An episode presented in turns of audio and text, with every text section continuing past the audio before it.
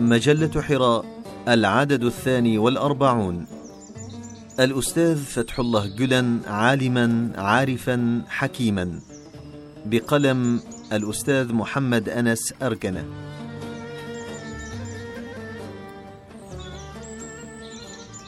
بادئ ذي بدء أود أن أنوه بأنه لن يكون من السهل الميسور تحليل شخصية عالم بمستوى الأستاذ فتح الله جلن في إطار مقال أو مقالين لأن الأستاذ من الممثلين لميراث علمي إسلامي عريق ظل مستمرا على مدى أربعة عشر قرنا من الزمن. وما لم يتم الكشف عن مدى الدور الديني والاجتماعي والثقافي الذي يطلع به نموذج العالم في المجتمع المسلم والتاريخ الإسلامي والثقافة والحضارة الإسلاميتين ما لم يتم ذلك فلن يمكن رسم صورة كاملة لأي عالم نشأ في ظل هذا التراث المتراكم عبر العصور. ولهذا فإننا سنتطرق بإيجاز في عدد من الفقرات لنموذج العالم الذي كان له أكبر دور بارز في المجتمع الإسلامي بعد الرسول صلى الله عليه وسلم. الخلفية التاريخية لا شك أن الإسلام ظهر على مسرح التاريخ وحيا ودعوة وفي وقت قصير أصبح محور كل الأنشطة الدينية والاجتماعية والبشرية للمجتمع الإسلامي الأول. وكان القرآن والرسول صلى الله عليه وسلم أهم مقومين للمجتمع الإسلامي الأول حيث إن المسلمين الأوائل حينما كانوا يعرفون بأنفسهم ما كانوا يحسون بالحاجة إلى أدوات ولا مراجع علمية سوى هذين المصدرين. ولكن لما بدأت الفتوحات في الربع الأول من القرن الهجري الأول إلى شبه القارة الهندية واتسعت رقعة المجتمع المسلم التقى المسلمون في هذه المناطق بتراث يرجع إلى مختلف الديانات والأعراق والفلسفات والثقافات القديمة. ومع أن الأغلبية الساحقة من أهل تلك المناطق دخلوا الإسلام في وقت قصير إلا أن أكثرهم ظلوا يحافظون على تصوراتهم الفلسفية والدينية والثقافية القديمة من خلال تكييفها مع الرؤية العقدية والأخلاقية لما اعتنقوه من الدين الجديد. وإلى جانب هؤلاء كان هناك أطراف ثقافية مهمة لم تهضم هذا الدين الجديد بأسسه الدينية والثقافية على الرغم من أنها كانت تبدو وكأنها انصاعت للقوة السياسية الإسلامية. وكانت هذه البقايا الدينية والثقافية تشكل تهديدا وخطرا كامنا في المجتمع الإسلامي على المدى البعيد لأنه لم يتحقق هناك تدافع عقدي وفلسفي كاف مع هذه البقايا الدينية الفلسفية الثقافية خلال موجات الفتح المتعاقبة وكان هذا الخطر الداخلي أكبر دافع إلى تكون العلوم الإسلامية ونشأتها بشكل سريع في عصر التدوين. فقد بدأ المجتمع المسلم يحس بالحاجة إلى الأدوات والمرجعيات العلمية والعقدية والفلسفية والثقافية القوية حتى يستطيع أن يعبر من خلالها عن نفسه وعن هويته العقدية ويدافع في الوقت ذاته عن القيم الإسلامية. وكانت العلوم الإسلامية هي الكفيلة بتلبية هذه الحاجة فبدأت العلوم الإسلامية الأولى تتكون وبذلك التكون برز على مسرح التاريخ في هذا السياق نموذج العالم الذي يمكن أن نعتبره أقوى نموذج كاريزمي بعد الرسول صلى الله عليه وسلم له دور مؤثر وفاعل في تكون المجتمع الإسلامي وتاريخه وثقافته بل وحضارته. ومن المعلوم أن نشأة العالم في المجتمع الإسلامي لم تكن مجرد نشوء أملته الظروف المرحلية والعوامل الطارئة بل كان الإسلام حائزا على المقومات والدوافع الاجتماعية الثقافية والدينية التي تكفي لتكوين تراث علمي مستقل أصيل. ومع أن الإسلام بدأ وحيا إلا أنه أدى في وقت قصير وبشكل سريع إلى نشوء نشاط علمي منهجي مكثف فلم يعد الإسلام بالنسبة للأجيال التالية عبارة عن مجرد عقيدة وأداة دعوة بل كان في الوقت نفسه تعبيرا عن نظرة ممنهجة إلى العالم ورؤية ثقافية متكاملة. وبحلول عصر التدوين زاد عدد حلقات العلوم الإسلامية فتكونت من خلال هذه الحلقات أدوات فلسفية علمية عقدية ومنهجية من شأنها أن تحافظ على استمرارية الوحي الإسلامي ووحدته في مواجهة العناصر الثقافية العقدية الداخلية التي تتحدى النظام العقدي والعملي الإسلامي بشكل مبطن. وكما هو معلوم فإن أصحاب الدور الرئيسي في هذه الأنشطة المنظمة والعقول المدبرة لها كانوا هم العلماء الذين تخصصوا في شتى المجالات. فكلما تطورت العلوم الإسلامية وتأصلت استمر وتعزز الدور الفعال والمكانة المؤثرة والحاسمة للعالم في المجتمع الإسلامي. وأحسب أنني لن أكون مبالغا إن قلت إن أشد العقول المؤسسة والمنظمة للحضارة الإسلامية والرؤية العالمية الإسلامية وأكثرها تاثيرا بعد الرسول صلى الله عليه وسلم هم العلماء ورثة الأنبياء. دور العالم في الحضارة الإسلامية ليس من الممكن للإنسان أن يقوم بقراءة حقيقية للتاريخ الإسلامي ما لم يفهم فهما حقيقيا مدى دور العلماء في تاريخ الإسلام وثقافته وحضارته. والقراءات المعاصرة للتاريخ يطغى عليها في الغالب أسلوب القراءة الكرونولوجية. ومنظور التاريخ الاجتماعي ليس من المجالات المتطورة لدينا. مع العلم بأنه في غياب القراءة من ذلك المنظور يتم قراءة التاريخ على أنه تاريخ الخلفاء والسلاطين والحرب والسلم. والحال أنه ليس في التاريخ شخصية حظيت بالاحترام لدى المجتمعات المسلمة بقدر ما حظي به العلماء من حيث تأثيرهم على تكوين المجتمع الإسلامي. وإذا تسللتم إلى قلب الإسلام وشرايين المجتمع الإسلامي من منظور التاريخ الاجتماعي فإنكم ستجدون أن العالم هو المؤثر والفاعل في داخل ذلك المجتمع.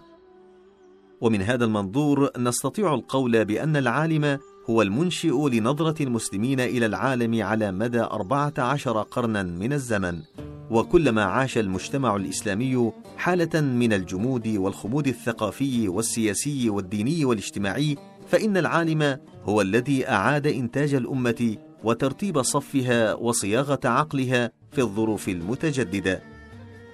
ولذلك كان يجب على العالم أن يكون ذا صلة قريبة بجميع مشاكل المجتمع المسلم وهذه المهمة تقع على عاتقه باعتبارها مسؤولية معنوية ومجتمعية أكثر من كونها وظيفة رسمية. ولا توجد في قراءات التاريخ الإسلامي والعثماني بحوث جادة حول الدور الديني والمجتمعي الذي اطلعت به المؤسسات العلمية في المجتمع الإسلامي.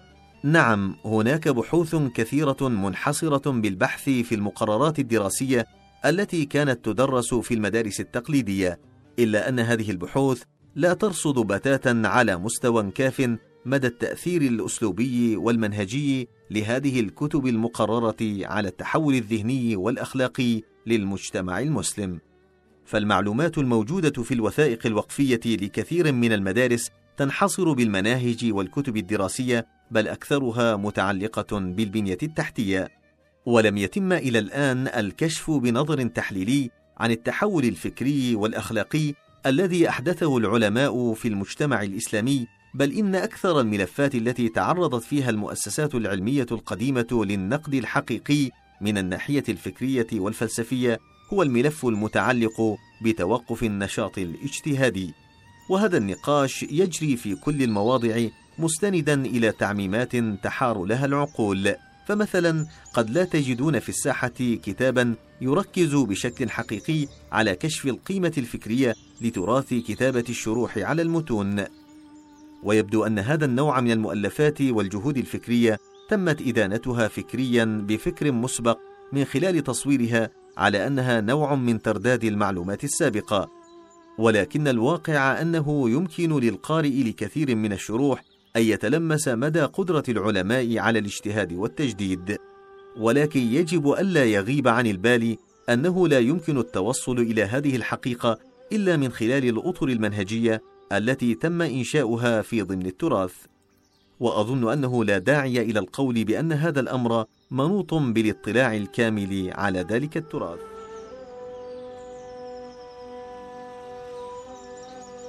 فهم الإسلام من خلال مقوماته الداخلية. إن الأذهان في عصرنا الراهن قد استولت عليها الفلسفة الغربية فكثير من الكتاب الإسلاميين الذين يكتبون في إطار إحياء الحضارة الإسلامية ومن منظور رؤية حضارية إسلامية يكثرون من مراجعة مصادر الفكر الغربي ويكتبون بخلفية حداثية للغاية. وكثير من المثقفين الإسلاميين الذين يقولون بأزمة الفكر الإسلامي يكادون يختزلون سبب تخلف المسلمين في أزمة العقل المسلم. وهؤلاء إذ يجسدون ادعاءاتهم ينطلقون من مناهج وأدوات غير كافية وغير منتظمة وكأنهم ينطلقون من التفسيرات المستعجلة للتراث الإسلامي. وقلما تجد من الباحثين من يرجع أثناء بحثه في هذا المجال إلى مصادر الثقافة الإسلامية. فهناك عدد قليل من الأكاديميين والباحثين الذين يبحثون عن إمكان إعادة إنتاج الفكر الإسلامي في ظروف المجتمع الحديث مع البقاء في الحدود المنهجية الخاصة للفكر الإسلامي من دون أن يتطرقوا إلى المراجع الفكرية الغربية. فقد نفذ الغرب إلى عقل نخبتنا الإسلامية المعاصرة بحيث إنه زعزع فيها الثقة تجاه عالمها الثقافي القديم ومزق ما أنتجته حضارتها من الوحدة والاستمرارية في حياتها الفكرية والسوسيوثقافية. فالأطر المعرفية للأفكار التي يتكرر الحديث عنها حول الرؤى الحضارية الجديدة لا ترصد قطعا الأطر المنهجية للتراث الإسلامي من الداخل ولا تحاول الكشف عن السير التاريخي للعقل الإسلامي من المنظور الفقهي والكلامي والعرفاني ولا تمتد يدها إلى التحليل والتساؤل عما إذا كانت هناك عوامل خارجية مهيمنة تتدخل في العقل الإسلامي والمعرفة الإسلامية سواء في مرحلة صناعة ذلك العقل والمعرفة أو بعدها وإذا كانت هناك تلك العوامل الخارجية فما هي؟ ولا يمكن الحديث عن أي نوع من الإحياء قبل الكشف بشكل ملموس عن الإمكانات المعرفية التي استقاها العقل الإسلامي من علم الأصول وعن الطاقة التحويلية المكنونة في العقل الكلامي والعرفاني الذي أثر في الفرد المسلم والمجتمع المسلم. فالعالم هو الفاعل الرئيسي الذي نظم على مدى التاريخ الإسلامي الرؤية العالمية للمجتمع المسلم من خلال إنتاج جميع إمكانيات العقل المسلم والأسس المعرفية لهذا العقل والآليات التي تولد المفاهيم والأفكار إضافة إلى أنه لا يتوقف عند حدود إنتاج هذه الأمور وتنظيمها بل إنه فوق ذلك يدير ويرصد ويراقب مدى ما تحدثه من التغير على فكر المجتمع المسلم وأخلاقه. وليس هناك في هذا الصدد تأثير مباشر للدولة وسلطة الدولة على المجتمع. فحتى في الدولة الحديثة نرى أن المؤسسات الحكومية العامة تغلق أبوابها في الساعة الخامسة مساء. وأما باب العالم فهو مفتوح أمام الشعب على مدار الساعة. فالعالم يعيش في شرايين المجتمع وأوردته النابضة. وهذا يعني أنه في العهود التي كان العالم فيها فاعلا رئيسيا كانت العلوم الفقهية والكلامية والعرفانية تعيش نابضة في قلوب المجتمع المسلم. فحينما كان العالم المسلم بقريحته العلمية الواسعة وبسلطته العلمية يعجن ويطور العلوم الإسلامية الفقه والكلام والعرفان وينميها في الواقع الاجتماعي ويحولها إلى واقع عملي كان يلجأ أحيانا إلى الأنساق الواقعية التي تتطلبها الحاجات الفردية والاجتماعية واحيانا كان يستعين بالأدوات النظرية والمعرفية للعقل المسلم على المدى البعيد. وهكذا ففي حين كان العالم يضع الأسس المعرفية للعقل الإسلامي كان في الوقت ذاته يمنهج قوانين هذا العقل.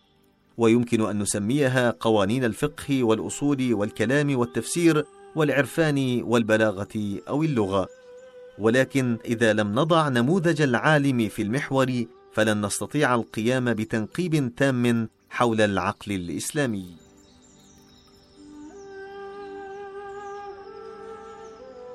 الأستاذ فتح الله جلن والإرث العلمي الإسلامي.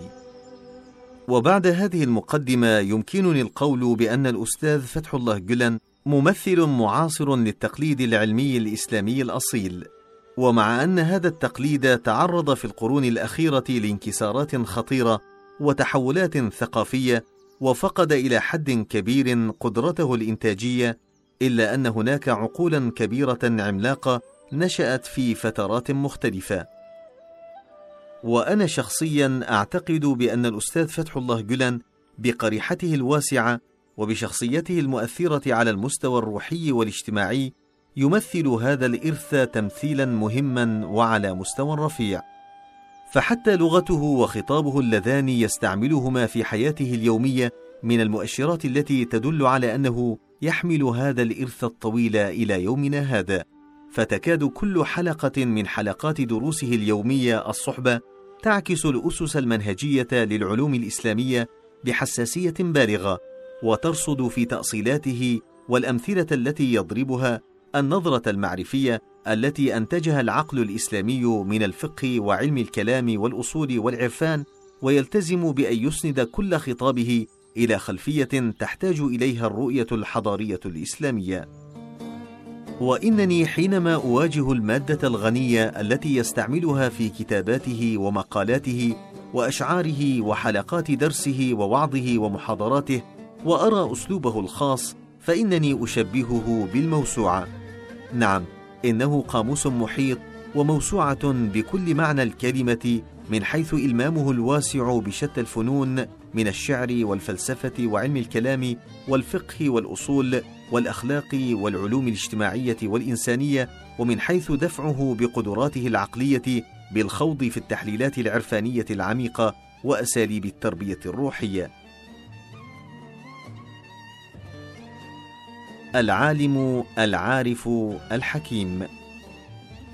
عندما ننظر إلى نموذج القيادة الدينية والاجتماعية الذي تمخض عن التراث العلمي الإسلامي فإننا نشاهد تجربة عقلية وروحية عميقة.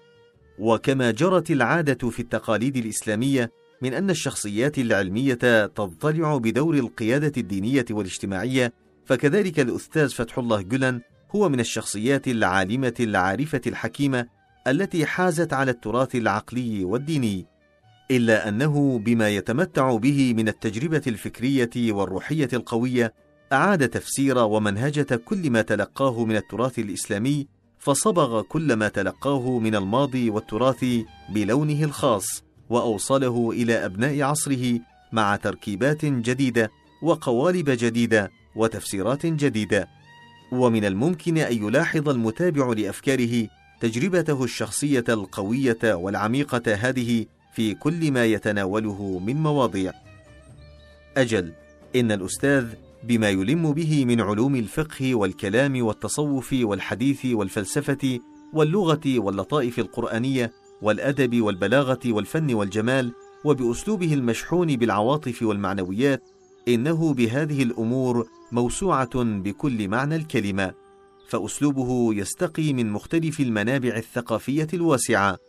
وحسب الأعراف الفلسفية فإنه قد برز ضمن تقاليد الفكر الإسلامي ثلاثة أنواع من الأنظمة المرجعية الأساسية التي تتمتع بإطار معرفي البيان والبرهان والعرفان. وحسب هذا فإن جل الأصول الإسلامية توجد ضمن البيان الذي هو أحد الأنظمة المرجعية. وأما العلوم الفلسفية والعقلية فإنها وحدها تندرج ضمن البرهان بينما يندرج التصوف تحت العرفان.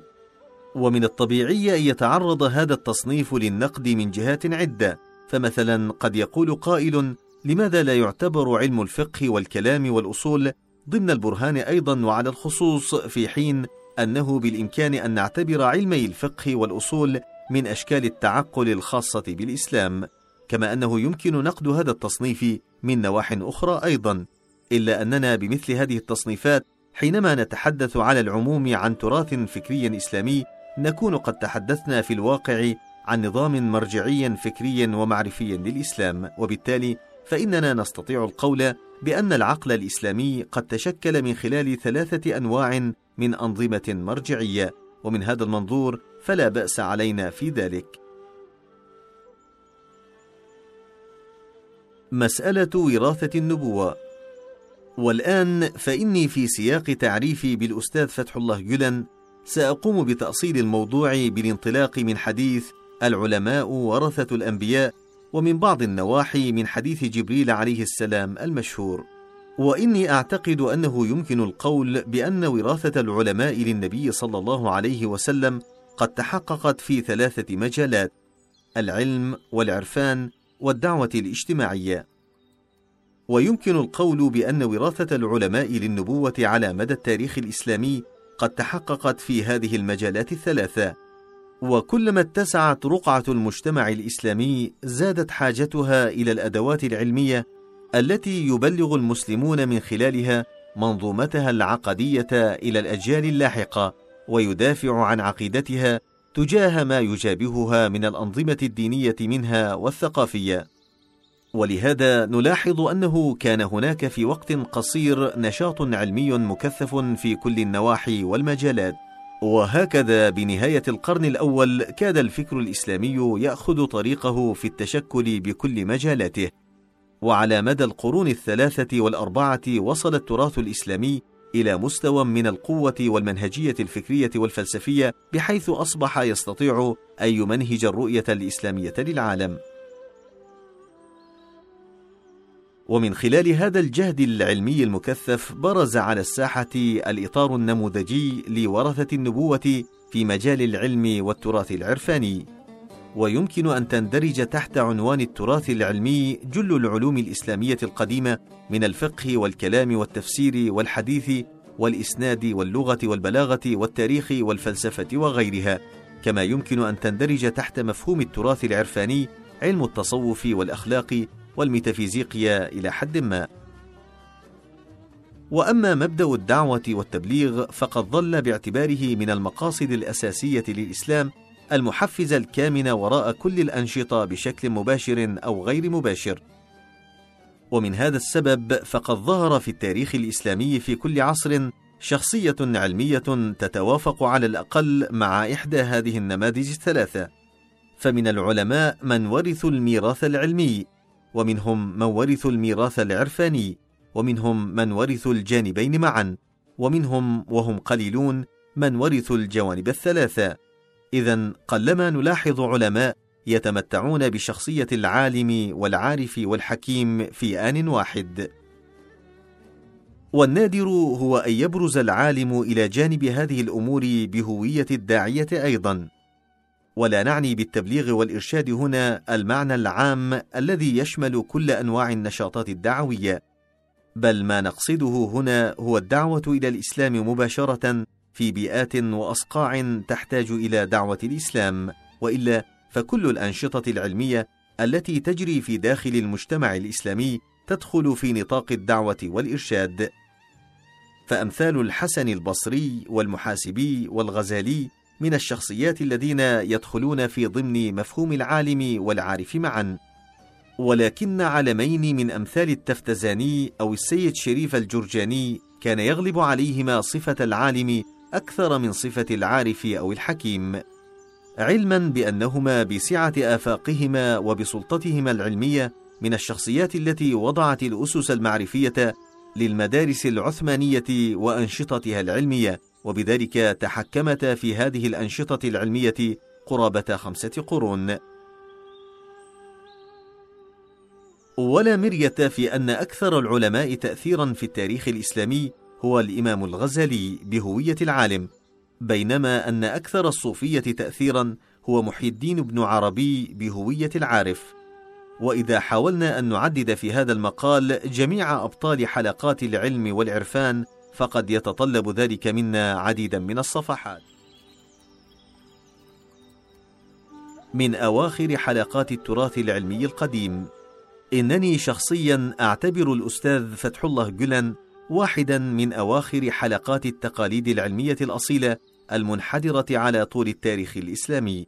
ولا مرية في أن الأستاذ شخصية علمية تضلعت في معظم التخصصات الإسلامية الكلاسيكية ولكنه في الوقت نفسه يتمتع بهوية الداعية بالمعنى العام وشخصية القيادة الاجتماعية وحاز على مساحة واسعة من القبول والتأثير بحيث لم يتيسر ذلك لأي عالم في التاريخ الإسلامي. ومع أنه بخطابته القوية والمخلصة وبقريحته العلمية والعرفانية الواسعة أثر في جماهير تتشكل من شرائح مختلفة جدا إلا أنه للأسف لم يشتهر بنفس المستوى بسلطته العلمية ومقدرته الفكرية واطلاعه على المدارس الفلسفية العصرية الحديثة. والسبب في ذلك يرجع إلى شخصيته المتواضعة بالإضافة إلى كثرة الحديث عنه في وسائل الرأي العام من خلال أنشطته الدعوية والتربوية والإرشادية المكثفة. وجدير بالذكر أن جزءا مهما من مؤلفاته تشكلت من حلقات الدرس التي كان يلقيها على تلامذته، ومن الأجوبة على ما وجه إليه من أسئلة، وتفريغ أشرطة الوعظ التي ألقاها على الجماهير، بالإضافة إلى مؤلفات تشكلت مما كتبه من المقالات الرئيسية التي كتبها في المجلات العلمية والأدبية.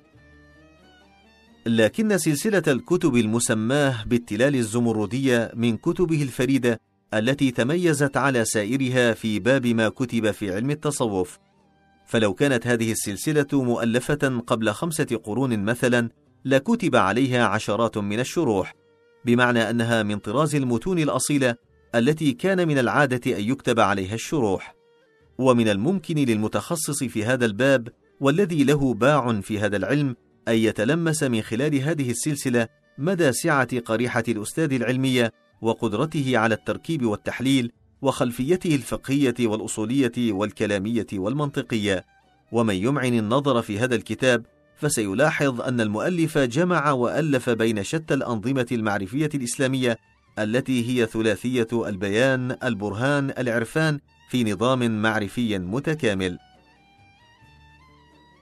والأمر الذي يميزه عن النصوص الصوفية التقليدية هو أن المؤلف لا يحصر المفاهيم العرفانية في المجال العرفاني فقط، بل يعرفها ويؤصلها من منظور الواقع الاجتماعي والأخلاقي للفرد المسلم.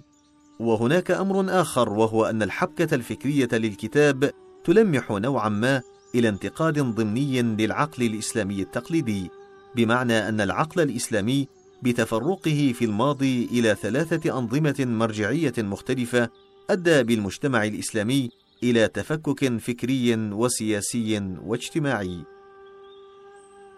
ولا يزال هذا التفكك موجودا في عصرنا هذا، بحيث إن ذلك التفكك الذهني والفكري والسياسي والمجتمعي ظل يغذي انقسامات لا تزال تتوسع أفقيا في المجتمعات الإسلامية.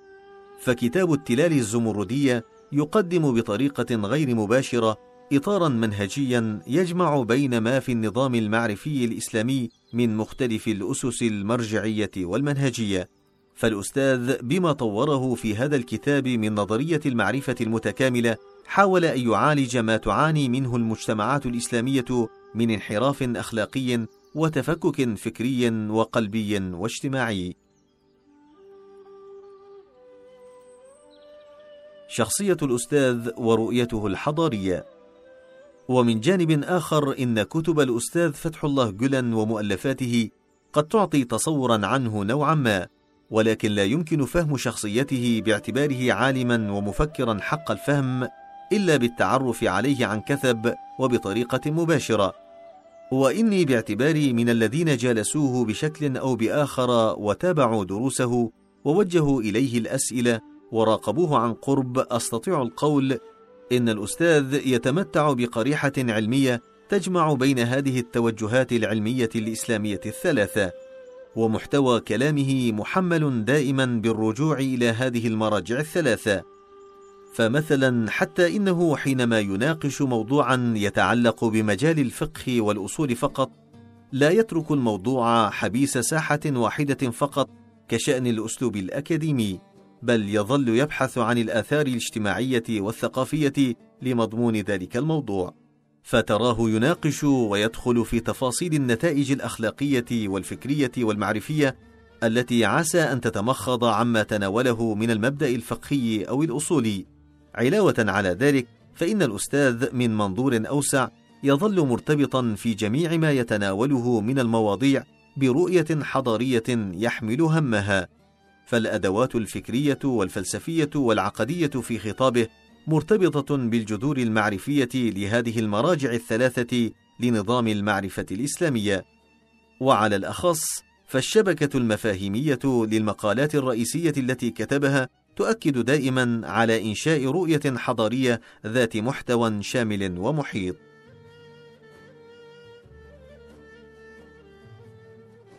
حتى لو لم تعجبكم أفكاره وأساليبه. وأخيرا ينبغي أن أعود فأؤكد أن الأستاذ فتح الله جلن مثال حي لنموذج العالم الأصيل الذي ظل على مر عصور عديدة ينظم رؤية العالم لدى المجتمعات الإسلامية فأحدث فيها تحولا فكريا وثقافيا ورصد كل هذه التحولات من حيث نتائجها الاجتماعية والأخلاقية.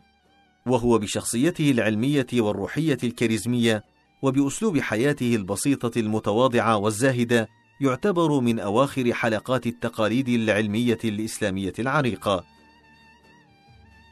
وسواء عرف الناس قدره أم لم يعرفوا فإني أعتقد جازما بأنه لم يستحق ما وجه إليه من إهانات من قبل من أشربوا في قلوبهم اللهث وراء عرض الدنيا ونزوة المناصب والذين ليس لهم حظ من الثقافة والعلم إلا قليل.